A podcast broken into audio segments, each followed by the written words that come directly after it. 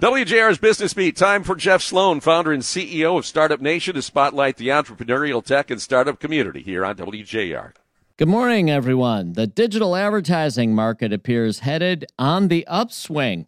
At least it appears that way based on the most recent reporting from three of the biggest digital advertising platforms, that being Alphabet, of course, that's Google, Meta, that's Facebook and Instagram, and Amazon. Coming off of what has been a sluggish advertising market for the last couple of years, things are now starting to turn around and starting to show life. According to reporting from CNBC, Meta's fourth quarter ad sales jumped 24% year over year from this time last year to 38.7 billion while Amazon's booming ad unit rose 27% to 14.7 billion. Meanwhile, Alphabet, still the market leader, saw its Google ad business rise 11% to $65.5 billion, boosted by 16% growth at YouTube. Of course, that's an Alphabet property.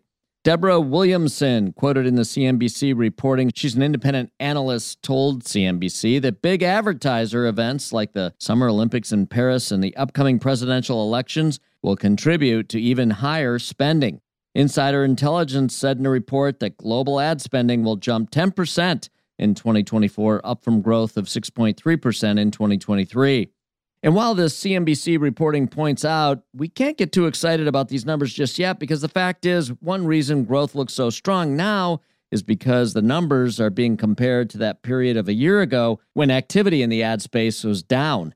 Now, all of this activity could actually be a harbinger of challenges ahead for businesses, particularly small businesses who rely on these platforms to advertise, given that the increased demand will ultimately drive prices up to advertise on these platforms and others online.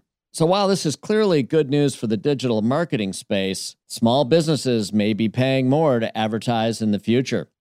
This segment brought to you today by Dell for Startups. I'm Jeff Sloan, founder and CEO of StartupNation.com, the source for everything you need to start and grow your own business. And that's today's Business Beat on the great voice of the Great Lakes, WJR.